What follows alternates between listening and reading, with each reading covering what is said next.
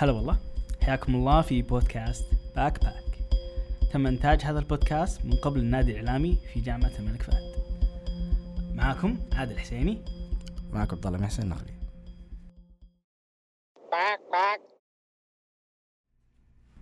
يوم من الأيام رحت الديوانية، جانا واحد من الشباب قال لي عبدالله ايش رايك تسافر؟ غير جو، سوي شيء غير ده الروتين. قلت له والله ما عندي مشكلة، بس خليني أفكر شوية.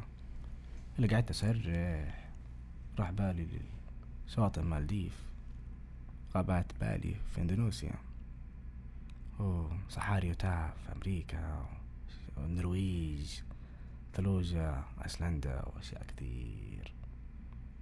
اللي جاء نحن شباب ورمى علي منديل قال لي أصحى، إيش قاعد تفكر فيه؟ ما معنا فلوس ودوام، أشياء كتير. أنا هنا قاعد أفكر، يعني ما في حل الموضوع ده، ما في حل الناس إنه الكل يقدر يسافر، الكل يقدر ينبسط، يسوي اللي يبغاه، أشياء ثانية. هنا جات الباك باكين صراحة. أعطيني شيء باك باك نادل. صح عبد الله، الباك باكينج هو طريقة ثانية للسفر، هو شيء مميز، في ناس كثير جاهلين عن الموضوع هذا. الباك باكينج هو بكل بساطة يكون معك شنطة معاك فيها كل شيء من ممتلكاتك. هذه تعطيك حرية انك تروح المكان اللي تبغاه في الوقت اللي تبيه، في نفس الوقت تروح تكتسب ثقافة جديدة، تتعلم اشياء جديدة عن الدول اللي انت تروح لها. لو غالب لما احنا نسافر تروح تحجز فندق، تروح تمشى، تدخل مجمعات، بعدين ترجع من بعد السفر ما في شيء جديد تعلمته، ما في شيء تعلمته جديد، ما تعرفت على ناس جديدين.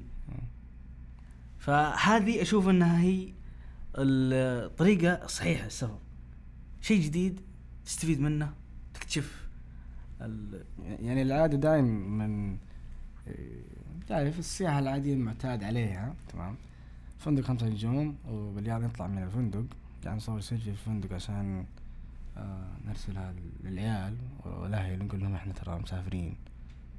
شيء ثاني غير كذا لا، ما نشوف سكان الدولة أو سكان المنطقة، ما أتكلم معهم، ما نأخذ ثقافاتهم، ما نأخذ الكلتشر اللي عندهم، كيف تفكيرهم في الحياة، كيف إيش يسوون إيش ما يسوون. بعض الأوتدورز أكتيفيتيز، يعني مثلا زي الكامبينج، زي الهايكينج، تأخذ خيمة تقعد تروق في آخر الليل تحت النجوم في الغابة، ما في شبكة، ما في شيء، هدوء، تأخذ راحتك، تسوي استرخاء قد ما تقدر، تشرد بعيد عن ذات التلوث الصوتي والضوئي، كل الإزعاج، كل التوتر. ففعلا يعني تأخذ يعني قد ما تقدر من وقتك عشان تفكر بحياتك، يعني تأخذ نظرة عامة عن إيش اللي يصير في حياتك. أنت طبعا الآن ذا الجيل وذا الزمن أشياء كثير صايرة، حتى عقلك صار ما يقدر يعني زي ما تقول يعالج بعض الأشياء اللي هي تكون أساسية. بعضها تصحى من النوم طالع جوالك أشياء، معلومات كثير تشوفها في تويتر، في دوب عقلك يا دوب صحي وزي كذا اللي يشوف الجوال، هروج واتساب، ناس يطلبونك أشياء مدري إيش. يعني العقل المفروض تعطيه، طبعا هو محدود العقل، خليات بسيطة اللي تشتغل في اليوم، تمام، بعدها خلاص تطفي. فنرجع للباك باكين اللي هو شيء يعني أكثر منه بس سفر، شيء يعني للروح، للعقل، تستكشف عن نفسك، تستكشف قدراتك، مثلا كيف تكون يعني تتواصل مع الناس في أوقاتك الحرجة مثلا، أو كيف تستغل مواردك ولا مثلا ميزانية بسيطة إنك تعيش. وشكرا على تفاعلكم في تويتر. احنا نزلنا تيزر في تويتر، سألنا سؤال بسيط، ايش الرابط العجيب بين البطة والشنطة؟ في كثير منكم اعطانا اجابات جدا احنا ما فكرنا فيها، شيء جديد علينا، شاطحة، وفي كم واحد قدر انه يعني يكون قريب من الاجابة. انا الان بقول لكم قصة، القصة هذه هي اللي صارت صدق وخلتنا نختار هذا الاسم. كنا مجتمعين احنا مع الشباب قاعد نفكر ايش الاسم اللي بيكون في البودكاست. طبعا احنا بنتكلم عن الباك باكينج، فقعدنا نتكلم نقول باك باك. بعدين واحد من الشباب قال شباب قلبنا شيء مختلف. ايش هذه؟ قلبنا بط. ايش باك باك. بعدين خلاص دخلت بمخنا الكلمه دي، قلنا خلاص الشعار حقنا اكيد بيكون كذا، شنطه بطه. فصار رسميا بودكاست باك باك. الان تسأل نفسك هل يهمني مفهوم صوت البطه باك باك؟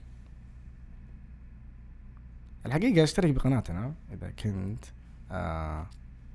لأنك سافرت بالصدفة وأدمنت السفر أو توهقت بعدها ما عندك القدرة أنك تسافر مرة ثانية بنفس الميزانية، يعني بالعربي الجيب فاضي، أو أنك من الناس اللي بتحل فلوسها بكثرة السفر. تمام، يعني بدل سفرة غالية واحدة في السنة نقدر تسافر 100 سفرة بدالها نفس التكلفة يعني نفس الميزانية يعني. أو لأنك من فئة الشباب في بداية تكوين حياتك، عندك الوقت والطاقة للحركة والمغامرة، بس ما تملك ميزانية كبيرة يعني. أو من اللي يحب يعيش أشياء جديدة وتجارب جديدة مثل الأكل، البشر، لغات جديدة، مدن جديدة، تاريخ جديد، أشياء مختلفة عن المعروف عنها، يعني مثلا من التلفزيون أو من ثقافة عادية. لا، أشياء مختلفة ومجهولة، مدن كثيرة، دول كثيرة، أو نقي اللي عندك. مهما كانت الوجهة اللي تتمناها وتختارها أو نختارها لك، سواء كانت محليا بالسعودية أو بالخارج، من تقدير بأنك تقدر تستخدم مفهوم الباك باك في السفر. في بودكاست باك باك قدم لكم مواضيع مهمة لها علاقة بالباك باكينج، كيف انك ترتب البادجت، كيف انك تضبط الشنطة حقتك قبل تسافر، كيف تاخذ معك اغراض اكثر منها توفر مساحة عندك، ايضا كيف تروح اماكن جديدة وتكتشف اشياء انت ما اكتشفتها من قبل، برضه كيف تعيش في البرية، الكامبينج والهايكينج، افرضي يعني كل الاكتيفيتيز اللي ممكن تسويها، يعني بعضها يحتاج لها guidelines، يعني تحتاج لها نصائح، هذه كلها إن شاء الله بنوفرها لكم. برضه كمان بنسوي مقابلات مع الباك باكرز السعوديين عندنا هنا في اللوكل، عندهم خبرة عالية، خبرة كثيرة بالموضوع، وعندهم ممكن يفيدونا بأشياء كثير بحيث تنمي من الخلطة السرية حقتنا اللي شغالين عليها إن شاء الله. في عندي قصة، كنت في أمريكا في عام 2018، كنت ملتحق ببرنامج تبادل طلابي في جامعة شمال تكساس، وقابلت واحد من الشباب اسمه رضا سلطان، هو أحد الطلاب اللي برضه ترشحوا لبرنامج تبادل طلابي بجامعة الملك فهد للبترول والمعادن. وكان يقول لي إن متوسط الطلبة المبتعثين يدفعون في السكن تقريبا $700 إلى $950 شهريا، يعني شوي ما تطلع لنا ميزانية كاملة للترم الواحد $14,000. أخونا رضا سلطان دفع فقط 4,270 ريال، يعني على 4 أشهر تقريبا 1000 ريال. أما الثانيين تقريبا شهر واحد نقدر إلى 5,000 تقريبا. الرهيب من رضا كان يستخدم مفهوم الباك باك، إن هو أصلاً مو بحالة سفر، كان يدرس وساكن في المدينة دي. قصد مبتعث عاش لترم دراسي كامل ما يقارب 700 توفير في الجيب، يعني أتكلم عن 10,000 ريال مقارنة مع ما دفعوه أصحابه. الفرق إنه وفر هذه الفلوس وسافر بيها أماكن كثير لحاله، غير إنه عاش مع أهل البلد وتعلم أشياء كثيرة عنهم ومنهم.